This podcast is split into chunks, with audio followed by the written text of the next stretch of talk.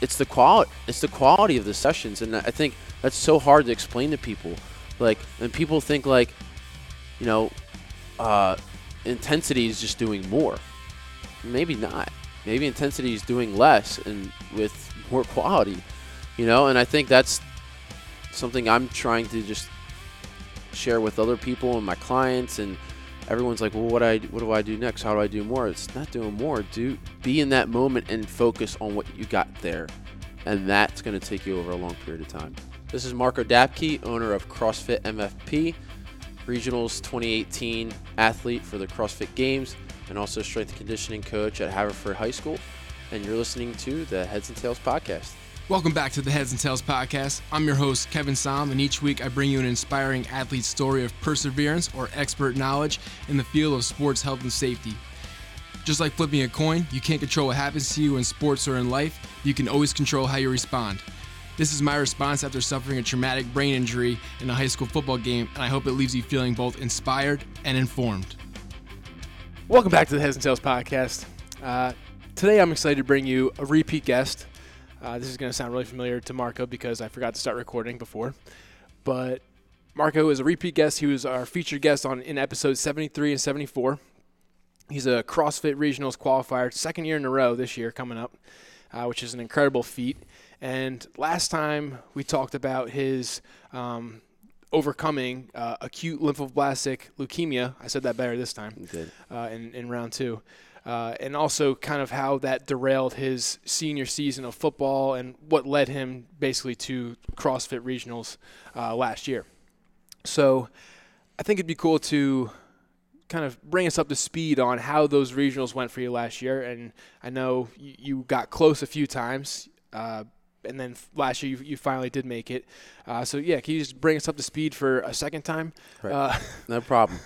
yeah, well, actually made me think about it because um, the fact that I came close the year before and how heartbreaking it was, like missing missing a qualifying spot by one spot, like me, made me really want to enjoy that process more of just being at regionals than actually competing well. But going back to you know what I was saying when we first started this, it was like I I believe that I could compete very well and you know break a top 15 or a top 10. Um, but going back to being realistic with myself, um, I know that from the, the work I put in and, and where I needed to be to be at that legitimate level of being a top 10 or top 15, I knew that I just wasn't there that year. And now that the standard of making it reg- at regionals is so much higher than it used to be, and just you know what the standards are, just being at overall you know uh, games athlete is supposed to look like. Um, I know that I just needed more time, and I think to even make it to regionals now, you have to have a, a very high standard of of what is required to be there. So going in the regionals, uh, I just wanted to enjoy the experience really but I wanted to be able to represent, you know, everyone who was watching me and supporting me, and uh, really give it my best. But um, I did have moments at regionals last year where I did not, um, I wasn't satisfied, and you know, I'm not gonna like show that or whatever because just being out there, just for not for me, but for everyone else, is a big thing. You know, people are watching you. You're representing. You're doing more than just being there for yourself you know, for me being a local um, athlete around this area, there's not many or hardly if any of those. So uh, everyone keeping up with me and showing support was more important than me actually doing well. So um, I didn't perform as well as I wanted to. Uh, there were some events where I thought I was going to do a lot better, and I practiced, but you can't. You just can't recreate those scenarios in training, like getting no reps on movements. Like for example, there was the one workout. It was event three on the second day, um, on Saturday, and it it was a workout I felt very confident going into. It was uh, the overhead walking lunges, double unders, wall balls, and you had a the shortcut rope, and then back down the wall balls, double unders, walking lunge. And I was confident because I love wall balls, I love rope climbs, I love double, I loved all of it. And uh, you know, I started out at a, at a pace I felt like I could maintain, and I just did not. I just couldn't maintain. Like I think I've started off really well, and like halfway into the workout, I crashed and burned, and this happened to me in multiple events. Um, and reflecting on that, I don't, you know, I I talked to um, like I was saying earlier to you when we were working out. I said, you know, I think some of it had to go down with, you know, well, what was I eating? Was I eating enough? Um, did I cool down too much before the workout? Because um, you, you're waiting like 20 minutes before you work out, which is something you have to start training in practice. So you you get you know your time to warm up. You know when your heat is, and then they you know put you in uh in gates for about 15 minutes, and you have like another five minutes of transitioning out to the floor before you start. So you kind of cool down a little bit, and I don't know. I'm, I, I don't know. I'm not making excuses or anything, but um, I think most the the biggest thing was I didn't eat enough, and I was talking to Coach Steve Wakefoos over at CrossFit Westchester. He's been getting a lot of nutrition, um, and he just kind of mentioned to me because he was there with me in the back, and uh, he said, you know, you you just probably aren't eating enough, and it's hard because there's it's just a, such a nerve wracking weekend where you know there's a lot of anxiety. There's you know you're not getting probably enough sleep, so yeah, I think that was just the biggest thing for me. But overall, um, you know, I ended strong with the final event. I feel like I did as best as I could, and uh, I placed 27th overall out of 40. And uh, for my first year being in, as an individual, like I've had experience on the team, like we talked about last time, and that gives you experience being out there. But having like a year off of that and just uh, being out on the floor for the year prior, not qualifying, um, you know, it's, it's there's a lot of variables. So I think overall I did really well, and everyone was really happy that I went. And they're even more excited this year that I'm going again now that it's in Florida. Yeah, I'm I'm interested about that cool down thing. You know, like a part of your training. I know you talked about the the nutrition and how you think that might have had something to do with it, but like, why is it important to warm up? And what happens when you go into something cold, like a high intensity mm-hmm. exercise cold? Like, what does that do? You know, physio- physiologically. Well, for what I noticed, right? Well, physiologically, I mean, the blood flow and your heart rate cools down, and um, just going something where you have to go maybe zero to 100 really quick, right? And you and you have to put that effort in. Um, your body has to rewarm up. Your heart has to get get pumping. The blood has to get flowing. Um, and I think that if you train that, you know, you can adapt to that and more mentally prepared. Some of it's really could just be mental. You know what I mean? Like mentally you just might psych yourself out about it, but um, definitely I think the warm up has to be longer when you're in the back.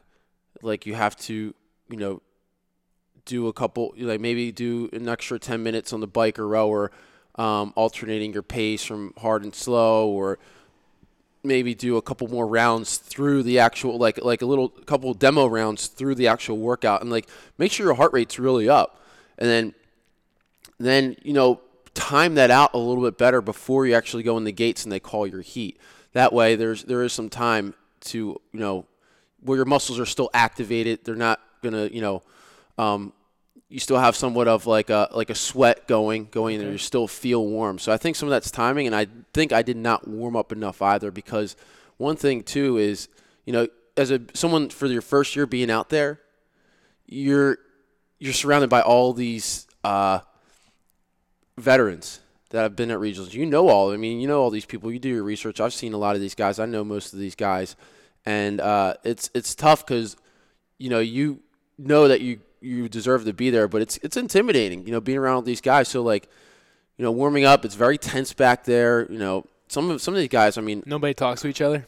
Dude, no one talks to each other too. Like, I mean, guys I know, like I'm very cool with, but it's like tense energy man. And sometimes like the vibe is just kind of negative. With I mean, I don't know. Maybe some of these guys are so in the zone. I try to take a different approach. I'm like I try to be somewhat, you know, joking around and high energy, but it's very tense. So I think most of it just to prevent that cool, you know, that cool down of being in there, still staying warm is just simply warming up more uh, instead of getting through, you know, having to go out there just like, oh, I feel like shit. How do you uh, translate that into like a sport like football or soccer, like at maybe say halftime or something? Like how how do you mm-hmm. like what advice do you have for athletes who have these like 20 minute lulls in their game and to kind of stay warm and not get hurt and stuff like that? Yeah, that's a good question. Um, and now that I'm working at, at a high school with a high school football team, actually, I was I was looking at this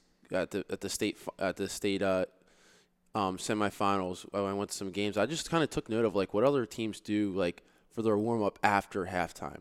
Like how good is their warm up after after halftime? Or are they just kind of like going through the motions? And the thing is for kids, I think a lot. I mean, athletes are, just compensate so well. They can kind of just go here and there without really having a poor um, effect out of out of maybe not going right to warm up because they're kids too. They don't think about this stuff. They just like they just go for it. But uh, they they need to understand that hey, maybe if we do uh, some more dynamic movement and some instead of just stretching, like actually getting moving and and uh, you know getting a little sweat before they go onto the field after halftime or, or you know after their halftime routine and all that, like they might perform a little bit better. Um, so I think that it's it's crucial probably to have uh, after you know halftime warm up routine that's specific, and that's something I've been kind of planning for the kids because I know that at the high school at Haverford where I'm working, they they don't have something like that. So, and I took notes of that. It's, it's funny you asked me that question because I was looking. I'm like, what are they doing after their warm up, or for their warm up after halftime? Yeah. So, what kind of things do you have spinning around in your head of like that you're gonna think about implementing in? It's very simple. I mean, just moving through a dynamic stretching, um, specifically in like the hips. Uh, you know, hamstrings, especially the hamstrings, because that's where uh, they're going to most likely get injured in their groin and so on. Um, maybe just like quick sprints, uh, maybe some just uh, sport specific type movement, um, lateral work, shuffling, uh, high knees, uh, maybe even some miscellaneous things like where they're doing some like crawling or something like that. It's it's I don't know yet. It's just yeah. something where they're they're moving more and and maybe just not like staying in, in a big circle with their wide feet touching the ground. You know what I mean? Like right. That's not really getting your body warm. They they need to activate things and, and go through a flow. It's it's funny you say that because all those things that you listed off. I mean, to me in my head, like knowing what I know now. I mean, I'm not obviously as well versed as you in this area, um, but I also forgot to not only start recording today, but also talk about the theme of this podcast uh, in particular, part one, uh, which is going to be about earning your intensity, and that this kind of goes into play. But I was thinking, I'm like, imagine you have this whole football team doing,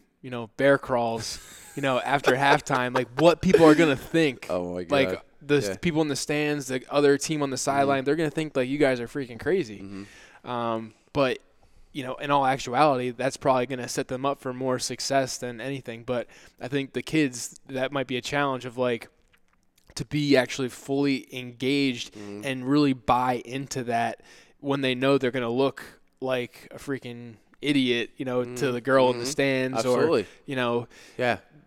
I don't know. I just think it's interesting. No, that's that's that's important, but like you have to preach that like from this time of year on, like understanding the whole concept of earning things and uh, the concept of earning your intensity, which we can kind of dive into, is that there, there there's a process and you got to trust the process, and that's one thing we've been preaching at all year. Like you have to trust the process. Like the things I'm I'm presenting to you guys now is going to it's it's a long term thing. This this isn't an overnight process, and and the fact that um, you know, if you don't do the little things, it's many steps over long strides, right? It's not trying to just go for, go all out right away, expecting that you're going to win your championship right away. Um, you have to take those those little details into effect, and sometimes that's, you know, taking your warm up more seriously. Maybe after having just one more training. Like, the, what kind of what kind of you ask a high school athlete, go down to high school, like, what's your warm up like? I don't warm up like what warm up, you know. Um, and again, like I just throw the 45s on. I'm good. yeah, and I mean, look, they're young kids too, or just anyone in general. Like maybe it comes to your gym. Like I mean, if there's they have you know no previous history and they can have if they have good movement in general, like their warm up may not have to be as long as others or so on and so forth. But like from a physiological perspective of um, muscle activation or just stability um, body awareness, getting the nervous system warmed up. those are very very important things. I've had to learn through trial and error that I find more important for me too, in particular. Maybe not as not, not to other people, but um, that to me gave me the concept of like earning your intensity, um, especially when it comes to something like CrossFit. Yeah, and that, I remember you did a you put up a post like a few months ago that talked exactly about like earning your intensity. That's something that like resonates with me, you know, because I got hurt doing CrossFit because I didn't earn my mm-hmm. intensity. Like mm-hmm. I didn't do those little things on the side to mm-hmm. prepare my body to go through what I was putting it through. I didn't eat what I was supposed to eat. I didn't do all that stuff. Mm-hmm. And, you know, even when I look back on my athletic career, like I never did that kind of stuff. So I think if athletes really embrace that mentality, and that's something that you obviously have done and mm. found success doing, that I mean, the sky's the limit for a lot of these these athletes. Absolutely, um, man. It's it's so important. I mean, it's and it's such a and it's a difficult thing to have people understand. It's like not a sexy thing. No, it's not a sexy thing like it, at all, and it's it's so it can get frustrating sometimes. Um, unless you have people or kids or, or clients that truly believe in you, because when you have, I mean, I have plenty of those people that like they like their head down. They like I trust what you're saying, you know. And then you have people that take it as a joke, and the people that take it as a joke see the, the, there's usually a consequence with that. And I mean, it could be an injury, it just could be like a minor setback. But like you have people that like have to have the switch. Like, all right, I need to, I need to try do something a little bit different. Um, and you going back to your experiences as an athlete, and like I preach that to the kids. I try to preach that to the gym, and I preach that to myself. Um, and I try to like that. It's just yeah. It, you you walk your talk. Yeah. Yeah, you have to. Yeah. As, as especially as a gym owner now. So with regionals, I, am trying to think of like so what you learned from that experience. So you kind of learned that maybe your nutrition wasn't quite on point. Um, you talked about the cool down period while you're waiting to go out on the, the floor to do your workouts. That that might have been a little too long, so you got to warm up a little bit more. Mm-hmm. Is there any other thing, like an overarching theme that you kind of have embraced going into this next CrossFit regional? Um, for me, it's to well, f- let me let me kind of bring that back. For going, what I learned from that last year was that the, I mean, obviously, I need to eat probably more carbohydrates. I mean, I I had some experience going through like nutrition coach for a little bit. It just for me. I didn't end up paying from it, but like getting a lot of feedback on that, like eating more carbohydrates, how I eat carbohydrates before and after my workout, and how that affects me as an athlete. Um, I took with me, but uh, one of the biggest things I took away from last year's regionals was training with intensity. Now we just talked about earning the intensity, right? And that was a big thing. Like you know, I, I need to train with more intensity. What is intensity before we get too so, far? Well, let's look about as, as intensity, right? How does CrossFit define intensity? They don't define intensity as like, you know, how red your cheeks are, or how loud music. Yeah, loud music or grunting. You know, there's actually like a physiological thing to it. And we learned this like in exercise science and CSCS. That's simply the fact that like, you know, you can look at your heart rate um, in terms of like relativity and, and how that heart rate is affected when you're exercising. Um, you can look at it in terms of the loads of weights. Uh, and then and I think when people think about intensity with CrossFit in particular, uh, or just maybe in general, it's like how hard are you going? Like you're going at a, at a at a you know almost a maximal rate of whatever you're doing in terms of your exercises, and usually that physiological product of that is you know your heart rate's higher, you're sweating a lot, um, breathing hard, your uh, you know your muscles are fatiguing more. So like those are the types of things people are, are probably correlating intensity with. Um, and I guess that's an easy way to explain it, right? I mean, those are what that's what you feel when you're actually doing intense exercise, right? Um, and I think because what, what comes with an intensity too, like you because you're going faster in workouts, what do you have to be a little bit more aware of? You have to be more aware of how you move. Uh, you know, especially when you're transitioning from maybe like a pull up to a thruster to um, you know, going on the bike, the, whatever it is, you know, in a workout. Um, it's being intensity, but now you have to add another factor of understanding your movement and doing movement well.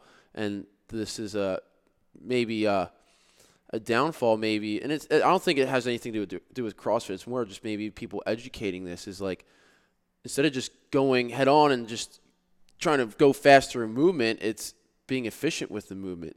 Um, that's really what helps intensity, but also helps you staying healthy. And I think the people that get injured and have issues are people that don't really they just go through the motions when they're trying to achieve intensity.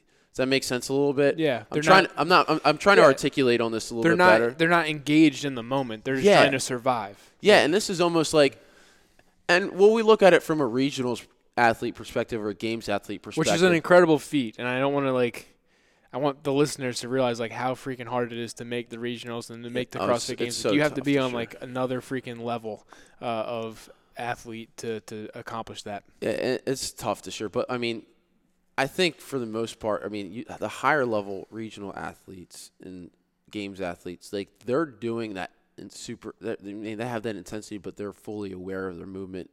Um, but like, you have to now, as especially as a gym owner, teaching people who aren't most.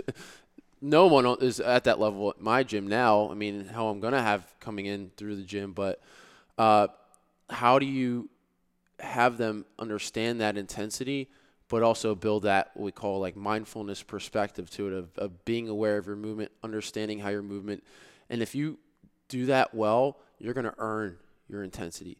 Like you're gonna earn your intensity by moving and understanding and being self-aware as you move. And I think that's where good coaching comes into play, and um, and the good coaches in general really preach. And there's a ton of them out there. I mean, it's but I mean that's where maybe CrossFit might get its downfall is where they probably see you might see people who just kind of just try to go hard and go through the motions, and that's probably those are people probably are gonna get hurt, and they don't maybe take the little things seriously like the warm up and understanding that in the warm up of uh, why that's important to prevent things from uh, like injuries. Right.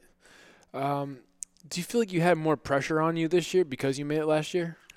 Uh, I actually felt less pressure this year. I mean, I think for anyone, at least in my position, who's on the edge of making regionals, uh, I mean, it's not like I placed like top 10 in the open process uh, every year. Like, I'm always on the edge. And that's just the kind of athlete I am. I think I'm very consistent in everything, but going back to being more intense, one thing we didn't finish is like, one thing I learned is I need to push harder in my workouts. Like, I need to to maintain like with uh, you know the the t- those top five guys who were in the top heats. I have to be able to push that, and that's what I learned. So I learned not only about the nutrition aspect, but like I need to mimic that intensity in my training all year. So my training all year, honestly, without putting pressure on myself, like I knew, like I always, I knew I wanted to be at regionals again, but like without putting pressure on myself, instead of saying, "Hey, I need to be at the gym five times a day to to get back to regionals," um, if I want, because I always want to. I mean, it's I'm a natural competitor. I love it. It's just this is my own therapy, and so that to put less pressure on myself, I'm like, you know what I need to do this year? I just need to show up at the gym, you know, at least for an hour and a half, maybe two hours, maybe not even an hour and a half. I earn my intensity. I, I really take my warm up seriously, prehab, rehab, any accessory movement.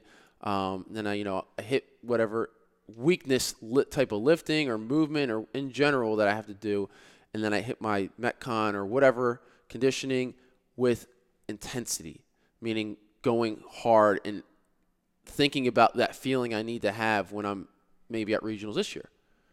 So for me, it was earn it. So start moving well, prep the body, and then I always worked on something I needed to work on. Like I never did a workout this past year. Maybe it was something I truly felt like. I mean, I love this workout because this movement, these movements are in my wheelhouse. I always worked my weaknesses. I think that's one thing that helped me maybe get back to regionals this year. Even as a guy being on the bubble, that's why I'm on the bubble too. Maybe at you know 17th last year, I was 18th of just making it in, is because I mean I only did one workout a day every year because I had a lot of other things going on. I had a bigger vision than just making regionals, but I uh, I try to get in that one time and, and really hit it hard. And obviously, if I really wanted to make it to you know the top ten and the Open, and hopefully maybe one day making it to the games, if that if, if I'm ever that good enough, is you got to put more work in now. You got to keep working more weeks to have another training session. Really, that's what the best do. Um, and that's why I'm content with just being on the, the edge this year, um, just making it in and still being. I, mean, I still got better, right? And people are like, "Dude, you only work out like once once a day. Like you're not like how are you going to make it back to regionals?" Right, but I'm it's like- the quality of those. it's the quality. It's yeah. the quality of the sessions, and I think that's so hard to explain to people. Yeah, more is not always better. And people think like, you know, uh, intensity is just doing more. Maybe not. Maybe intensity is doing less and with more quality, you know. And I think that's something I'm trying to just share with other people and my clients. And everyone's like, "Well, what I what do I do next? How do I do more?" It's not doing more. Do be in that moment and focus on what you got there, Right. and that's going to take you over a long period of time. I guess like I, I hear what you're saying when you said that you need to have more intensity in your workout sessions, you know, based on like from your performance last year at regionals. But like take us through like what's going through your head when you're in a training session and you're like trying to go as hard as you possibly can, but like are you still thinking like all right, like am I doing this right or am I just going through the motions trying to survive? Cuz like you know, everyone's worked out to a point where they're like done. Like mm-hmm. your your lungs are burned, your mm-hmm. legs are burned, everything about you just like wants to stop. Mm-hmm. But to me, that's like as high as intensity gets. Mhm. So Relative to you too. I mean, right, that's that's your relative intensity. right, but it, it also puts you in a place where you're not really in control of like your movement. You're just like you're doing your deadlifts, like trying to do like as much. that, that's like what I picture. Like No, I mean honestly, that's and that's what people think of when maybe sometimes intensity, and specifically CrossFit. yeah, Yeah, um, I like that you said that. how do you do like with poise? Like how do you keep the intensity as hard as you need to go? And like I can only imagine the intensity that you have to do to compete at the level that you compete at. So that's why I'm like, how do you stay poised while still being that like fatigued and tired Right. and like your body's just like screaming at It's you? experience. It- It's well, it- one. It starts with this. It starts with, and I learned this years ago. It starts with the quality of the movement. You can't really achieve true intensity if you don't have quality movement. I mean, you think about it like this too. Also, well, you're in a class, right, and you see the guy with horrible form just going as hard as possible. Like sometimes the, the shittiest movers have, you know, are are really you know, they're going the hardest, but I mean, they're not getting more reps out of it, right? So we're looking at maybe in a sport where you need to get more reps in, in quicker times. It starts with the efficiency of the movement. Is your movement look is is it good quality, right? Are you stable in your positions while you're moving fast, right? So just having good movement, step one, and then applying that over and over with experience to your training sessions. Um, the hard part for me is that I do I trained a lot by myself. And so I have to recall mentally in my own head like what that regionals experience is like or what that effect feels like. Um, and I have to kind of just think about that and try to mentally apply that during my training sessions. But what you're asking too is, well, how do you how do you maintain that efficiency of movement while you're feeling like death in a workout, right? yeah. I that's just that's just repetition. Is that how you felt when you were at regionals though? Like during the Oh, workouts? absolutely. Yeah. I, I, I, you mean you hit your threshold at regionals. If you don't hit your threshold at regionals, uh, I mean, I mean, no one doesn't hit their threshold because it's regionals. This is like this is what you train for all year, and the intensity at regionals is so much more because you're are surrounded by people that are better than you, um, people that are at your same level. You know, it's you you have no choice because if you want to compete and you want to do well, you have to push yourself to that limit.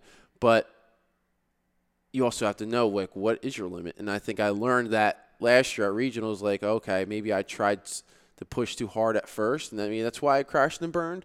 Um, maybe because I wasn't adapted to that intensity. So that's again trial and error. I have to trial and error that through my training.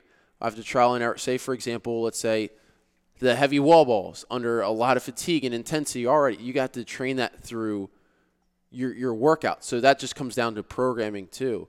Like I have to program those types of scenarios.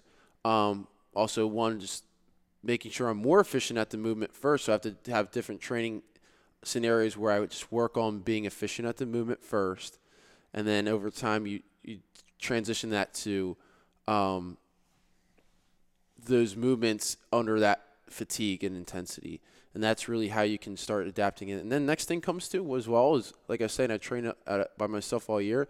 Find people to train with, and that's what I've been I've been able to do like once or twice a week here, of having some friends come in and just trying to put myself in situations like that. Maybe not all the time, but on the weekend is like being surrounded by people who um, just maybe push me more or just being around people in general will make you push harder. I was gonna say because like you're probably always like the top dog, you know, like when you work out. So like, well, there's I've been, I've been I've been I'm around people that could beat me in workouts in specific types of workouts, but um, you know, it's it's just good to be around people, and that pushes you to maybe that to think more about like I got to push myself harder because that's what it felt like at regionals. Right. Okay. Um, I guess another question that I have is like when like when you're trying to push yourself as hard as you can and like i know as athletes like you're always trying to get bigger you're always trying to get stronger you're always trying to get faster like you can never be bigger stronger faster enough. It's mm-hmm. always like so do you ever get to a point when enough is enough? Like all right like i have a 350 clean and jerk just like as an example like a number that you have in mind that you're like you know what? Like i could probably you know mm-hmm. maybe not focus so much on that. I don't know well, that's a that's interesting because I actually would like to talk about this. Is there isn't there? See, the thing with the, this is the beauty.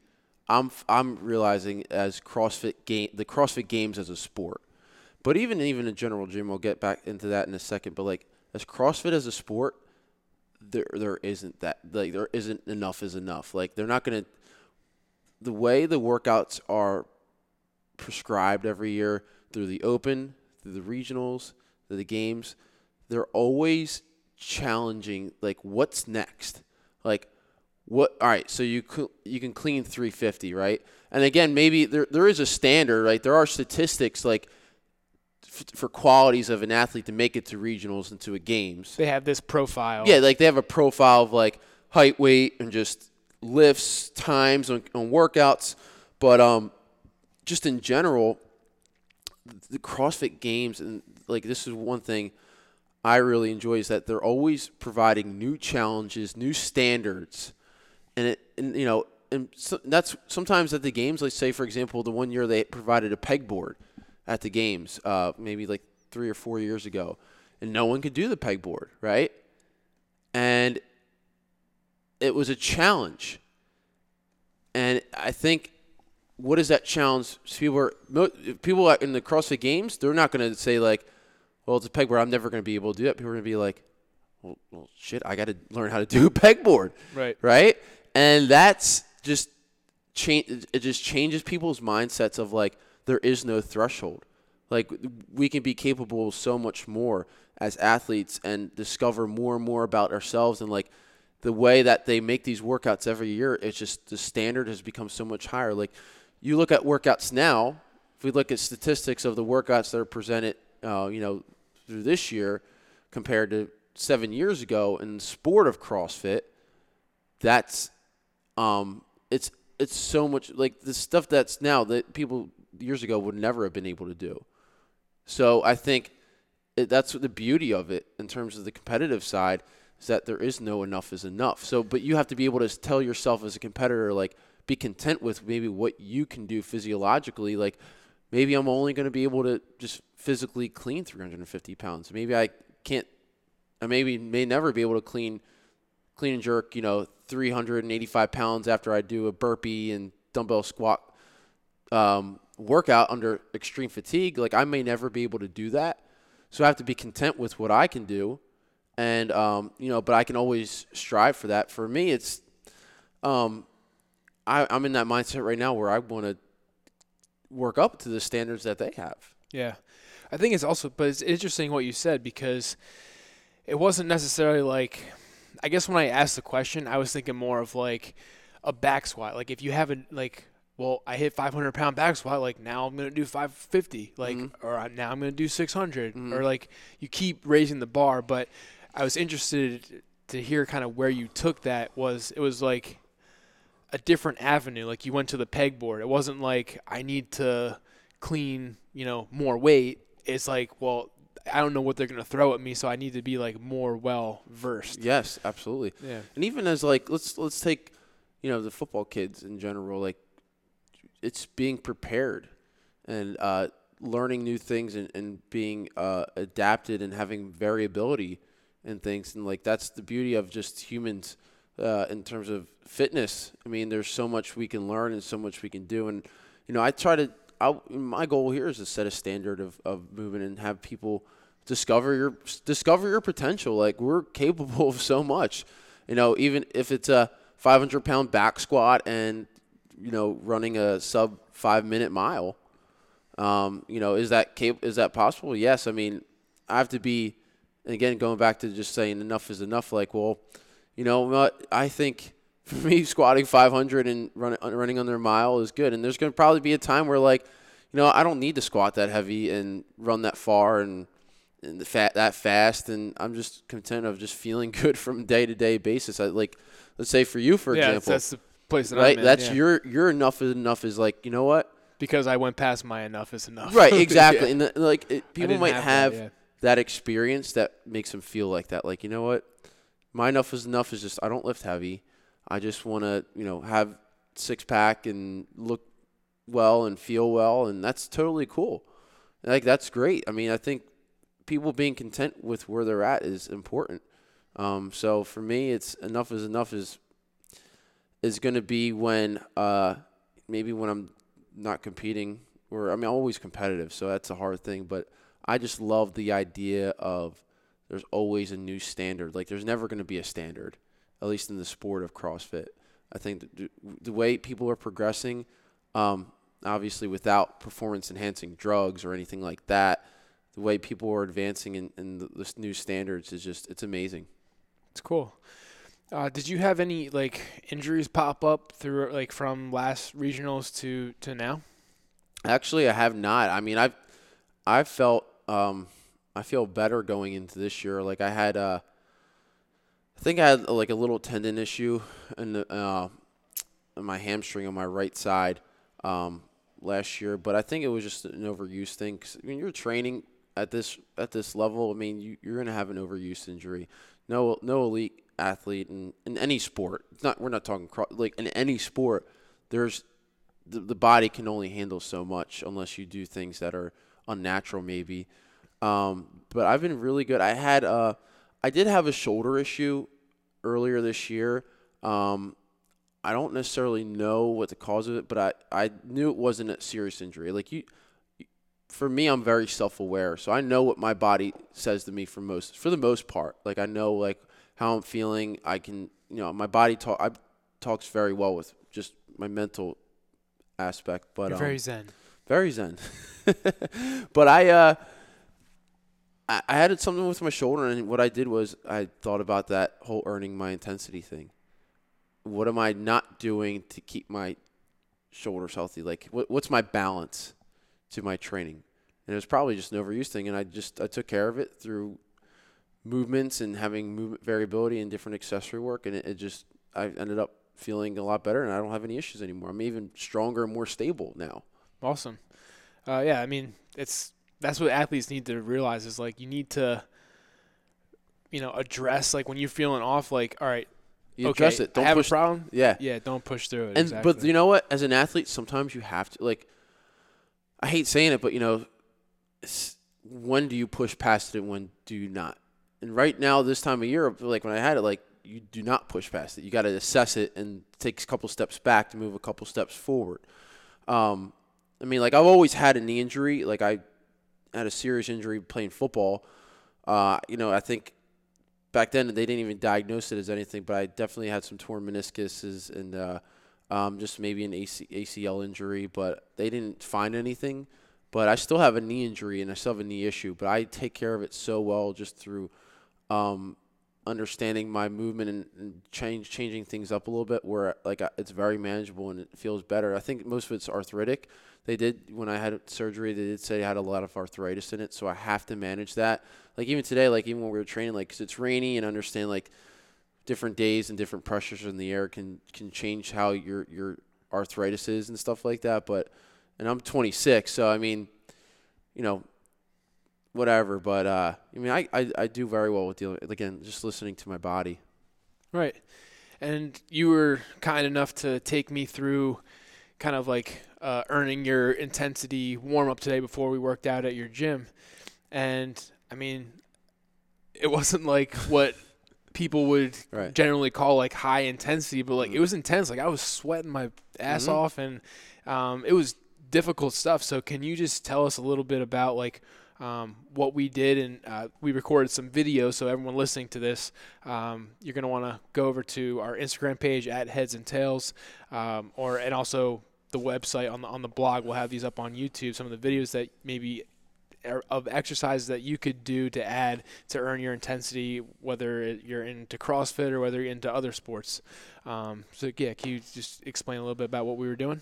Yeah, I try to look at um, warm ups and everything, and, and, and this isn't stuff like first of all, just I, I didn't make any of this stuff up. This is stuff that's out there, um, and this is one thing I think that we can dive into is that there's definitely uh, like a a trend of accessory work, um, varied types of strength training in general, and specifically like CrossFit in the CrossFit world. There's like this huge trend and huge changing of, of how people are looking at you know just doing metcons and just doing your strength and just doing your gymnastics. And the stuff that we were doing today is what that trend is. It's it's a it's a it's varying your movement and movement patterns so that you're creating a more balanced system of, of your muscles. Like for example in CrossFit we do a lot of movements, and this is in general, just like in the sport or just most workouts programmed via main site or just what's been in the past is like movements in like a sagittal plane, uh, you know, just kind of straight up and down, um, you know, similar pulling, more maybe more pulling than more pushing this way type thing. You know what I mean? So these are things that that are are are, are constant that are constantly programmed usually, um, just from the past, right? So I think there's been a change of direction. I think this from other um, CrossFit professionals or other just maybe people in CrossFit just searching different ways of becoming more educated. Um, like, how do we stay more healthy and how do we even maybe progress our strength? Like, what's next? So, for example, like we were doing in our warm up today, um, like a, a landmine press. Um, you're never going to see a landmine press um, in in a in a high intensity type workout. I mean, it's it's it's intense, like you were saying, because uh, the demand of the movement, because it's it's a it's a we could say functional quote unquote, and it was working a lot of muscles at once, but right. um, it's something that we don't do maybe a lot in a CrossFit workout. Like for example, we are in a half kneeling position, so what's the benefit of being in a half kneeling position? It's you're working stability in the hip. Um, and directly in that position. And then when we add the load to it with the landmine, that's the load causing the hip to actually you have to think about stabilizing your hip. You have to think about your glute being active in that position. And then we're pressing the weight at a 45 degree angle. What do we mostly do in CrossFit? We mostly do up like a sh- up and down, straight up. So that yeah. sagittal plane type movement, or uh, maybe once in a while we're doing like push ups or you know uh, program bench press and stuff like that. So that plane in particular um, is, or just that range of motion, we don't do often. So it's it's a balance to all that, right?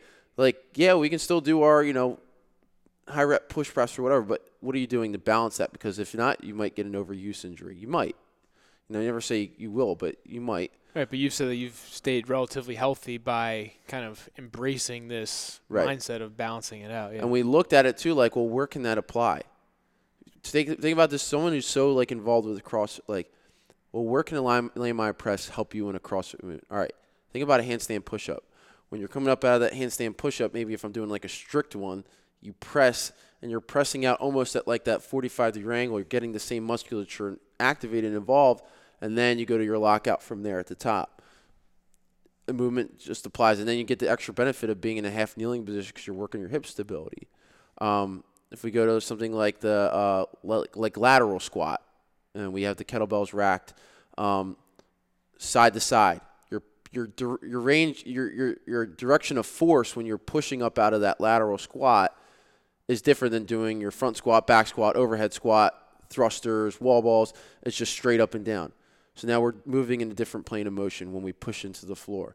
So that's working different musculature that doesn't get enough. Maybe you're just working quads and hamstrings all the time, just doing your normal squats. But now if we work side to side, we're working the hip more inside and outside. Right. Just a really simple way of I don't have to I don't I don't talk fancy. Like I'm not here to talk about like, well, you have the adductors here and then the gluteus medius. like that's not how I talk. That's I'm, not how people listening. And yeah, people talk, listening yeah. and like how you, like you want to be that coach to explain to a client who doesn't understand an, anatomy and physiology. Like just say, hey, like pushing side to side is different than pushing up and down.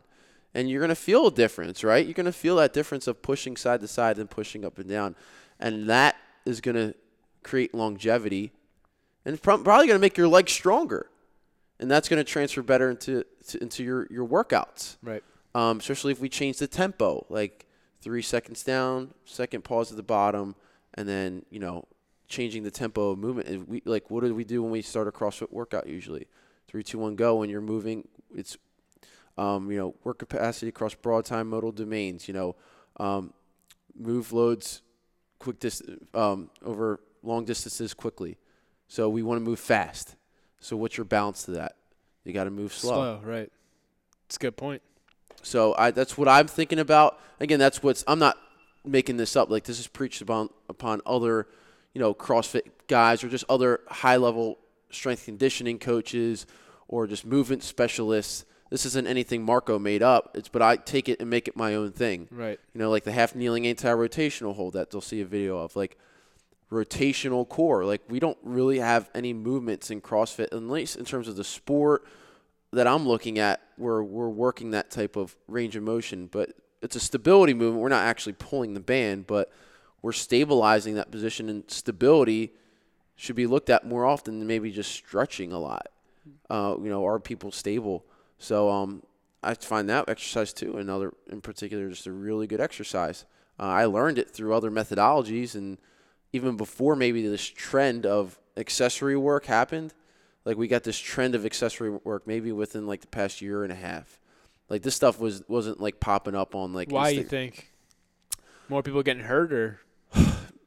I think some of it is um, an injury preventative thing. Maybe not people getting hurt, but like if we look at it maybe from a, a CrossFit games athletes perspective like there's so much volume and so much training going on like you can't just do the you know the 2159 five times a day. There has to be other training approaches. Um, and this stuff has been around for ages. Like this is your normal strength conditioning um, type of protocol. Like you know not just doing concentric you're doing eccentric and isometrics in your training but also taking that and applying that to like your gymnastic movements. Maybe not doing like a bunch of chest to bar, but like maybe slow down your tempo for accessory work with that. Um, like we did with the strict underhand uh, uh chin ups. Yeah, chin ups. Yeah. Yeah. So like, um, I think it's because maybe people were getting more injured, and I think for me, like I, it just took my eye. Like when I was out working this other personal training job that we talked about last podcast, like I just, it, it's intrigued me. Like I think any good coach or strength coach should be intrigued by different movement. Like I'm never like someone to like judge or put something down. Like, you know, hey, I'll go try Orange Theory out. Like if, you know, I don't. I'm not someone going to judge on it. Like you can obviously have initial judgment from what you see, but like you really don't know anything until you try it. Right. So that's why I tell people about CrossFit. At least in my gym, like you don't know anything until you actually walk in the doors and try it, and then give a good experience. Like I tried stuff like other things that I was very, I'm very open minded. Like I'll go try other things out. I'm not someone to be like, well, this way works and this way doesn't. I think the best coaches kind of take what they like from other things, the good things, and make it into their own. And that's what I tried to do. Um, and I just like the idea of the varied types of movement and um, learning and seeing what's out there and just trying to educate myself.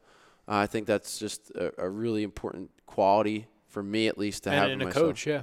Um, I think it was just something I really and I really I'm really into it. Like you feel better like doing that stuff, right? Yeah, and it, yeah. So just to kind of explain, like when before we did the workout, uh, Marco had me do uh, just step ups, you know, with like a eccentric. So like when I was coming off the step, I was just trying to go slow, like you like you had uh, mentioned earlier, and generally like my knee would be I have a knee issue in case you're this is the first time you're listening to this would be like feeling uncomfortable or unstable in that position, but I was actually feeling really good based off of like the stuff that we were doing, and I think the time that we took to do it, we didn't like rush through anything. Um, and then we went and did the pull ups, mm. and I, uh, yeah, I felt ready for our workout. Yeah, and honestly, like nothing. Well, look, to me, nothing beats like the feeling of like doing a good metcon, like that that endorphin high and like the, that intensity people like right thrive for.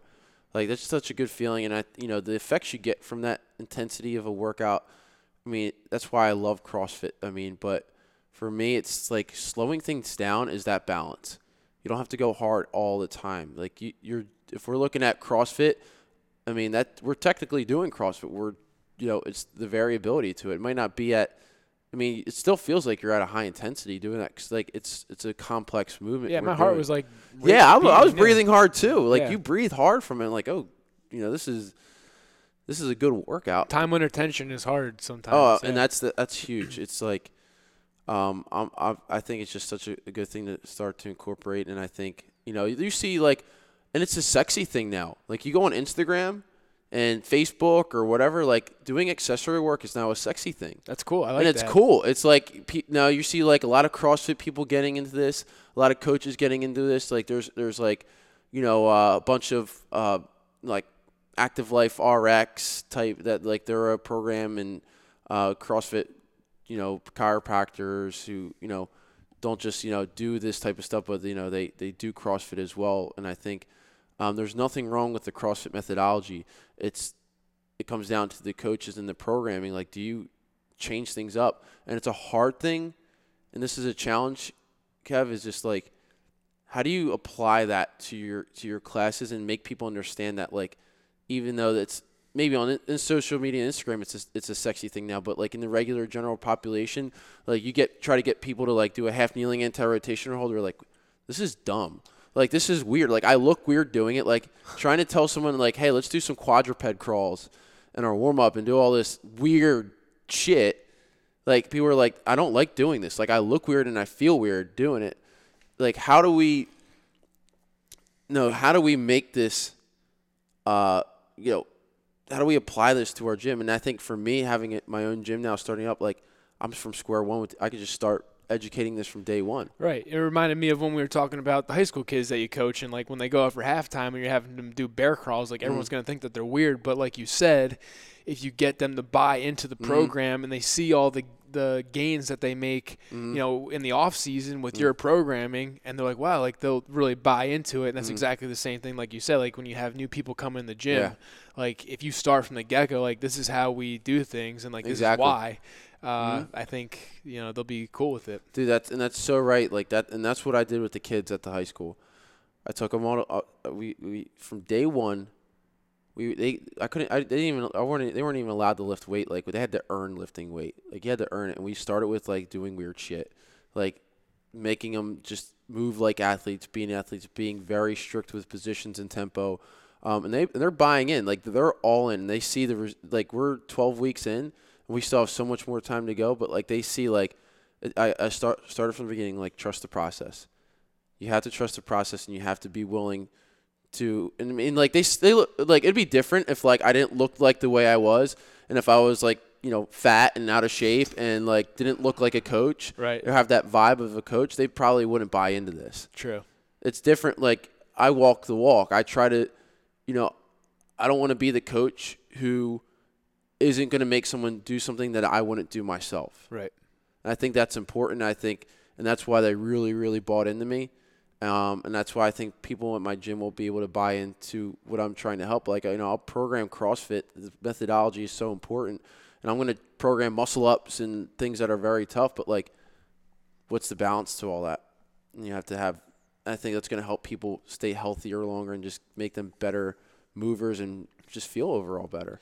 A couple more questions before we wrap up this segment of uh, our interview. So part one. Uh, when you talk to these high school kids and you try to, you said you made them earn the intensity. And I respect the hell out of that. Um, before they even started lifting heavy or lifting weights, like you made them earn that right. Uh, mm-hmm. I think mm-hmm. that's a cool approach. I think more coaches need to take that approach. Did any of the kids like say anything to you or like oh, give any? No, they they, they I would, well, you have to be a hard ass. Okay. Like you know, you know, real strength coaches. You know, in the industry, like I'm probably not even as hard ass as a lot of strength coaches. Like compared to even my high school strength coach when I was there, like we didn't take the same training approach, but he was just like you you wouldn't question him because he was just tough.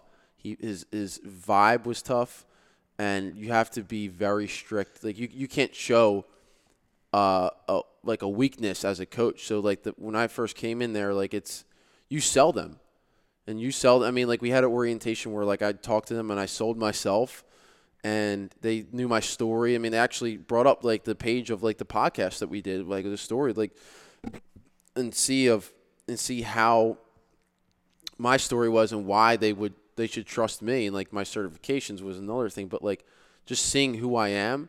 Um, but you have to be tough and you have to like you you, you don't allow them to question you. You don't right. allow them to question you at all. I think that's an interesting point too, though, because those kids are lucky that they have you because right. because they embrace that mentality of like they would listen to anything that someone in your position told them whether it was good for them or bad for them mm-hmm. right so i think that's kind of a difficult place that we're in in terms of like the strength and conditioning at the high school level because not every strength coach is like Marco Dapke, you know, like they could be mm. still doing stuff that we used to do back mm. in like not we because I wasn't born, but like in the 80s right. like yeah, absolutely. Absolutely. Yeah. That's that's huge, dude. Like that's one reason why I start volunteering my time there because the standard of of high school strength conditioning is not present. So I knew that like have them realize they realize like shit we got an opportunity to be real like any high school has a legitimate strength team they're good. So once they realized that opportunity they were all in. Yeah. It's all about opportunity and i think uh, you know I, ho- I hope that you know there's other people out there who would be willing to just help change that standard in high school sports not just football any sport um, even specifically female sports but um, it's so essential for kids to learn how to just properly do it instead of just having your fittest coach teach that to right. your kids. But it's funding too. So cool. Uh, how often do you do this accessory work? Is this something you do every single day, or is it like an every other day thing? Well, right now, it's it's only when I feel like I need to do it. So, for example, like I have to train practically too. Like I have to train how its regionals is going to be like, right? I can't just I can't my workout every day. I can't just be lateral squats. Like I have to train scenarios, regionals, the volume, the movements, the the scenarios. I have to train like that, or else I'm not going to perform my best. So my scenarios and my movements and my volume has to be like that. But what happens with that? There's there's always like an overuse consequence at training that hard. So I listen to my body and I say, uh, well, you know, what have I what have I done a lot this week? Have I done a lot of like hinging and deadlifts, or a ton of squatting volume, or you know, a lot of overhead stuff? I just listen to how I feel, and I think I look at it like, well, I look at the pattern of movement I've done all week, and I try to balance that out. Like if I've done a, a lot of pull-ups, maybe I'm doing a lot of, uh, you know, maybe I do a day accessory day where I do some single arm high pulls because that's the opposite direction. Uh, if I did a lot of squats, make sure I'm doing some single legs squatting. So making sure I'm getting that unilateral work and just maybe lateral squats where I'm working different directions. Um, doing like a lot of overhead carries, uh, just making sure my shoulders are, are, getting stable, making sure I'm feeling that, making sure I feel better. And so, like, I might just take a day, like, and if I just listen to it, hey, today I feel like crap, but I want to move, I'm just going to do like a big circuit of accessory work things that I haven't done in a little while, and I'm gonna get a good sweat. I'm gonna feel better because it makes you feel good because you feel like your nervous system. It's not it's not high volume. It's not taxing on your nervous system. It's it makes you feel better. makes makes you feel more activated. Um, it's just a really good feeling from doing. it. I still feel this. I still feel good after a CrossFit workout, but like when I'm beat up just from just I mean you have to train hard. You got to push your body to its limit. So I think i will take a day or maybe two during the week, and I'll just like do all accessory work, and I feel good. And it's actually good recovery too. Cool. And you post a lot of this stuff on your Instagram account too. So where can people find you and kind of, you know, stay up to date on some of the best uh, accessory work that you know you're you're you're utilizing? Yeah, um, I I don't put, post as much, but I try to keep updated. Like you can go on my Instagram account um, at MadFit Perform. So it's m.a.d with the under slash fit under slash perform. Um, Mad is, is my initials. Mark Alejandro Dapke. Um, fit and perform. That's my that's just my business. If anyone's asking, that's what MFP where MFP came from. We kind of dive into that next. Yeah. Um, but uh, yeah, I mean, people are finding these things from like look at like the functional bodybuilding trend and um, active life RX. Like you see all these things. Like I, and I'll post these. I'll link those accounts up too. Yeah. And I'll I'll po- and I'll like post a, like a video of like that once in a while, just because I feel like, um, you know, it's not just going hard every day. Like you do like I'll do some Turkish get ups and stuff like that just because it makes you feel good. Yeah. So. Well, I really appreciate that you take that mentality, and I wish that I embraced that early on in my athletic career, and I hope that athletes listening to this. I learned from trial and error. you learn from trial and error, man, like you did. Yeah, I yeah. mean, I guess I learned a little too hard or harder than I would want to learn because I'm still limited in a lot of things I wish I could still do um, because I didn't have that mentality.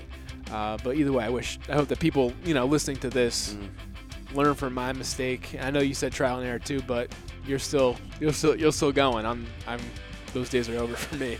Uh, so thanks, Marco, and for those of you listening to this episode, tune into ne- next week's episode.